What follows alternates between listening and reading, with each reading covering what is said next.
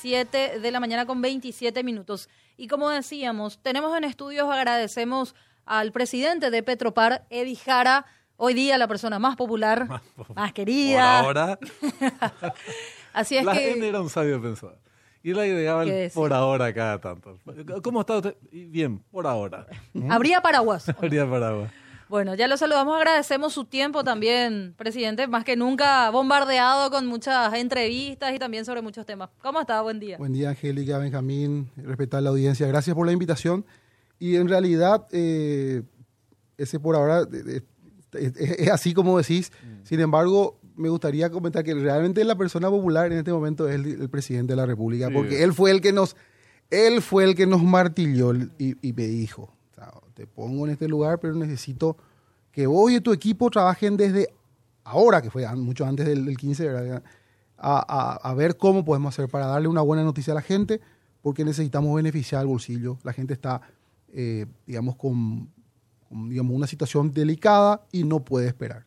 Eso, eso fue el constante mensaje del presidente. Entonces, eh, por eso él también fue el, que dio el anuncio. Él- él creo que es el que merece el, reconocimiento de, este logro, ¿verdad? Porque encima fue, fue promesa de él que lo está cumpliendo. Sabes que lo comentábamos, si bien se trata de una reducción crónica, de una reducción anunciada, ah, ya estaba, estábamos todos en sobreaviso, fue parte de la campaña electoral y durante el proceso de transición, como estaba señalando, se reiteró en varias oportunidades. A mí me sorprendió la rapidez con la que se hizo. Yo esperaba que se dé, pero un poco más adelante. Y también me sorprendió el monto de la rebaja. De algún lugar, comentaba con, eh, con Angélica, yo saqué que iba a ser alrededor de 300 guaraníes, 600. Eso ya tiene un impacto eh, importante en el bolsillo y que en, en definitiva es el objetivo principal, aliviarle la carga a la gente que fue muy pesada durante varios años, de la época de la pandemia en adelante, venimos sufriendo una situación bastante pesada. Entonces, eh, esta reducción, lo primero que la gente se pregunta, y que tiene un impacto directo en automovilistas, en el transporte, flete, eh, y después puede llegar incluso con ciertos niveles de reducción en la- los precios de la canasta básica o el transporte público. Eh, ¿Cuánto tiempo de duración se, se piensa que tendría? ¿no? Bueno, eh, creo que es una de las preguntas más recurrentes que estoy recibiendo, Benjamín. Eh, obviamente, o sea, la, la gente no, no, no quiere, no quiere que esta noticia tan buena se disipe rápidamente. Claro, Entonces, obviamente, bien. forma parte también del, del, del- del imaginario y del relato de la buena noticia. Mira, nosotros, eh, por los stocks que tenemos y por incluso la proyección de reposición que hemos hecho, nosotros en principio creemos que esto se puede mantener por, por, por 90, 100 días, ¿sí? Eh, mínimamente. No obstante, hay que decir, ha- hay un precio internacional que se ha, ha venido en alza, pero que, por ejemplo, en los últimos 15 días como que, como que se estancó, ¿sí? Entre 300 y 315 centavos de dólar por galón en el, el- el valor del hitinol, que es el valor de referencia para el- a la compra del diésel, principalmente, ¿no? Que es el producto que más se consume en el país. Entonces, eh, de alguna manera, la gente que fue reponiendo, eh, cierto, fue, eh, me, refiero al sector privado sobre todo, porque nosotros teníamos stock de, un poquito antes, nosotros teníamos un stock que ellos tenían y que consumieron antes que nosotros y nosotros, digamos, tu- tuvimos la, gestión de- de- del stock más caro, venderla a Bolivia y nos quedamos con el stock más barato, que es lo que hoy nos permitió mostrar est- esta baja.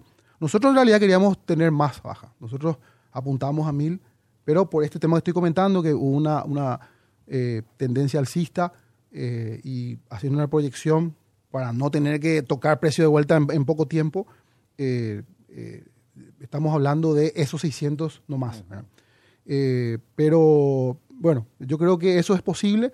De vuelta, si es que el precio internacional no, no se dispara hacia abajo o hacia arriba, ¿sí? puede pasar ambas cosas, eh, yo creo que se puede mantener esto en los, primeros, en los próximos eh, dos a tres meses. El- de- pero la tendencia ahora es a, un precio Sí, internacional la estable. ten- si uno mira los- las, últimas eh, los ultim- las últimas 10 jornadas, los últimos 10 días hábiles donde, donde se cotiza internacionalmente, sí. Pero hay otra historia. Nosotros, por ejemplo, estamos escuchando eh, los expertos a nivel internacional que, que, que siempre, sea, siempre después explican por qué se equivocaron, ¿verdad? Pero igual, eh, los expertos hablan de que en septiembre se espera una baja importante a nivel internacional de los precios por efecto de recesión china. ¿sí? Entonces, eh, si eso ocurriese, eh, bien, porque ya nos adelantamos, digamos, a la baja, y, pero si esa, esa baja es demasiado pronunciada, pues tendremos que analizar de vuelta un complemento de baja. ¿verdad? Que Dios te oiga. Ojalá. ¿eh? Justamente, eh, presidente, ¿cómo ayer estuve explicando a grandes rasgos, pero ahora para entrar en detalles, ¿cómo se logró eso? ¿Cómo en una semana una nueva administración logró reducir tan importante? Yo no recuerdo realmente en la era Mario Abdo Benítez una reducción de 600 guaraníes. Habrá sido 200, 300, pero de 600 guaraníes. ¿Cómo en una semana ustedes sí pudieron y en los cinco años anteriores no? Bueno, Es eh, la gran sí. pregunta que todos nos hacemos. Sí, en realidad no fue, no fue un trabajo que empezamos hace una semana y, Sí. y terminó ayer. O sea, eh, esto, O sea, esto, esto- esto ven- sí. ve- venimos trabajando hace tiempo. Mira, uno de los temas, uno de los temas que, que yo particularmente eh, solicité, en, digamos, a, a través de, de la gente que, que- que- que fue oficialmente eh, mencionada como nexo con, con- con el equipo de transición, era eh, desean hacer el stock caro. Ese stock vendan a Bolivia, eso, eso se hizo, me escucharon, eh, estuvimos hablando de eso. Eh, eso hizo que Petropar tenga, digamos, una, una mejor posición en cuanto al- a, los costos de stock que tenía, costos de stock que el, el sector privado también los tuvo y marginó mucho en los últimos cuatro meses, eh, porque yo sé eso, eh, y está muy bien, o sea, eh, tuvo la posibilidad de hacerlo, lo hizo, o sea, y ahora Petropar es el que, digamos, por una situación tem- de temporalidad, tiene ese stock más barato todavía y, puede volcar ese, esa posibilidad de precio hacia abajo. Por supuesto que nosotros eh, le mostramos todos los números y los escenarios al presidente y fue él el que tomó la determinación de- de- del nivel de baja y de informar ayer. Además de esto, le comentamos eh, que nosotros hemos hecho negociaciones puntuales con proveedores importantes de la empresa, proveedores críticos y claves, tanto de productos eh, base como alcohol, flete y otras cosas. Y nosotros hemos ahorrado, eh, eso sí, en esta semana, pero a pesar de que empezamos las negociaciones Sí. antes del 15, eh, hay que entender eso. Nosotros ya nos sentamos con los proveedores antes del 15, sí, señores. Necesitamos una revisión de los costos para después del 15, necesitamos para después del 15. ¿no? Eh, Hemos conseguido un, un ahorro porque los proveedores así lo permitieron, eso hay que decirlo. No es solamente una capacidad de negociación nuestra, hay también una, de alguna manera un mensaje de apoyo al, al nuevo gobierno de estos proveedores y eh, hemos hecho una, una reducción de 3 millones y medio de dólares en- en- confirmados en estos últimos días. Eh, además está el tema de los gastos. ¿sí? O sea, eh, por más que tengas un buen margen, pero si vos tenés un gasto de 3, 4 millones de dólares por mes, no te sirve nada, El eso mejora, se o va sea, ahí. se va igual. Claro. Entonces ahí es donde nosotros empezamos a ver línea por línea, de vuelta, mucho antes del 15 de agosto, por lo menos un mes antes, empezamos a mirar eh, cada línea y bueno, ya teníamos y ya sabíamos las acciones. O sea, lo que estamos haciendo ahora es ejecutando lo mal plan que nosotros teníamos. o sea. El, lastimosamente, para, para muchas familias, eh, digamos, de gente que estaba empleada en Petropar, eh, la, la línea más pesada en, en la estructura de gasto es el tema salarial, porque aumentó mucho, ¿sí?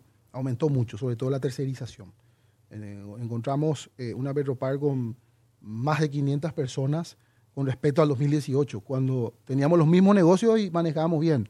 Entonces es como que eh, sin que me puedan dar muchas explicaciones, porque no hay un nuevo negocio, o sea, no es que eh, No estamos haciendo, aquí, claro, no es que entramos al negocio de aviación o, o- o de fraccionamiento de, de garrafas, o sea, eh, son- estamos en los mismos negocios y menos incluso, ¿verdad? Menos, porque antes teníamos venta, venta a, a remolcadores eh, con bandera extranjera, o sea, teníamos más negocios, pero y se manejaba con menos gente, entonces... Al, al respecto, en, Sí. en una de las coberturas y de los sindicatos, ellos decían que se justificaba la, la- la- la contratación por la expansión de las estaciones de servicio, playeros, eh, eh, mecánicos, es lo que justificaban Sí, eh, ellos. Conceptualmente, eh, uno puede decir muchas cosas. Eh, Yo, yo respeto las opiniones. Tal vez le hicieron creer eso. O sea, yo, yo creo que eh, los sindicatos, digamos, también escuchan. Ellos no tienen acceso a, al, al detalle, digamos, bien fino, ¿sí? Y escuchan también lo que las autoridades del, del momento les dicen, ¿verdad? Entonces, no, podemos culpar a lo que, lo que ellos interpretan, que, que, que fueron argumentos que seguramente los que... Porque la, ¿quién decide? Eso decide la administración.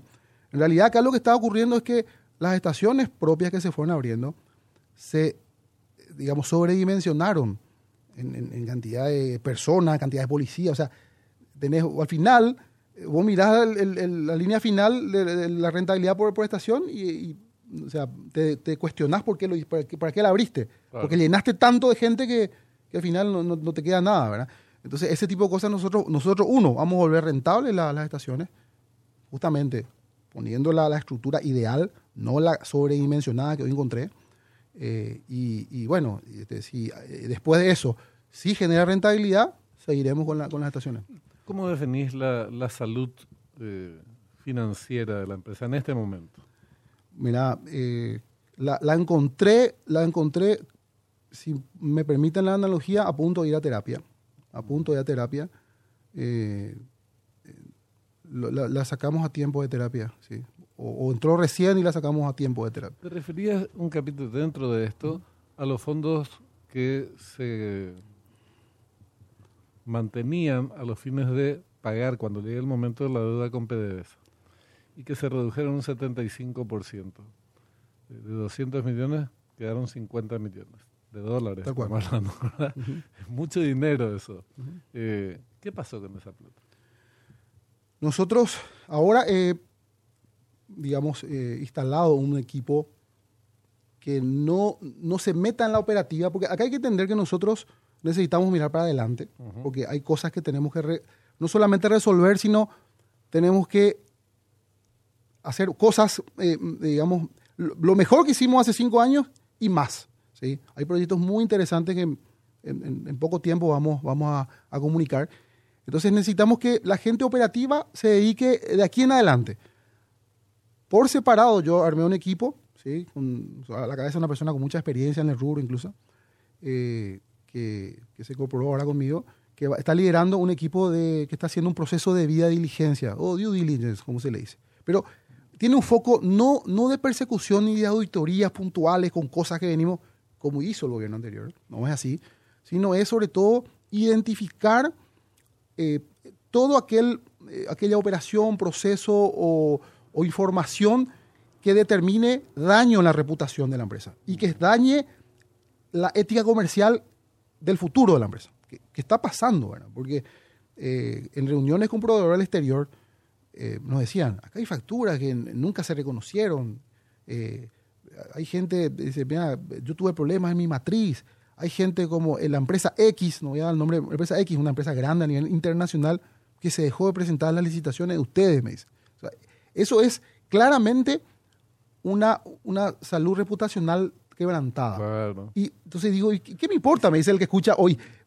¿Por qué importa eso? Porque empresas importantes que te pueden permitir hacer ahorros importantes en tus ahora, costos, como los que como la que hicimos ahora, que no se quieran presentar porque dudan de la, de, de, digamos, la ética comercial, afecta, termina afectando porque yo no voy a poder reducir. Entonces, acá hay que entender que ese es el foco del due diligence. ¿sí? y, y por supuesto que dentro de due diligence está, una uno de los objetivos es entender cómo fue fluctuando, o sea, dónde el famoso uso y aplicación de fondos, dónde se aplicó ese dinero, con qué motivo o bajo qué argumentos. Este sobredimensionamiento que hablabas de estaciones de servicio, contratación de personal y compañía, puede ser uno de los destinos que tuvieron este y otros fondos, no sé. Sin duda, eh, eso, eso te estaba por decir. El, el, el hecho de que haya bajado 75% ese, ese, ese nivel de...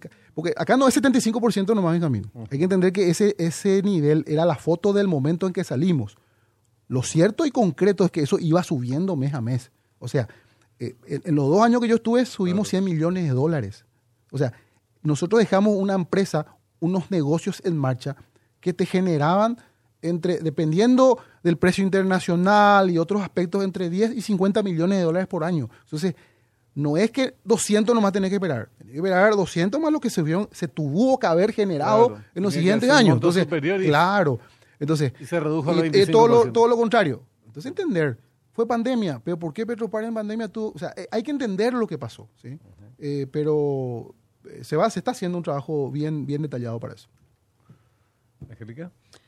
Finalmente, porque ya tenemos que liberarlo por una cuestión de tiempo también, eh, ¿Qué se viene? ¿Cuáles son los proyectos inmediatos para beneficio de la ciudadanía? Estamos pidiendo mucho, ¿verdad? Ayer el anuncio y bueno, están generando muchas expectativas buenas, positivas. Ahora bien, ya hay mucho compromiso y hay, ya, bueno, Petropar hizo lo suyo, estamos felices con eso y proyectos para más adelante.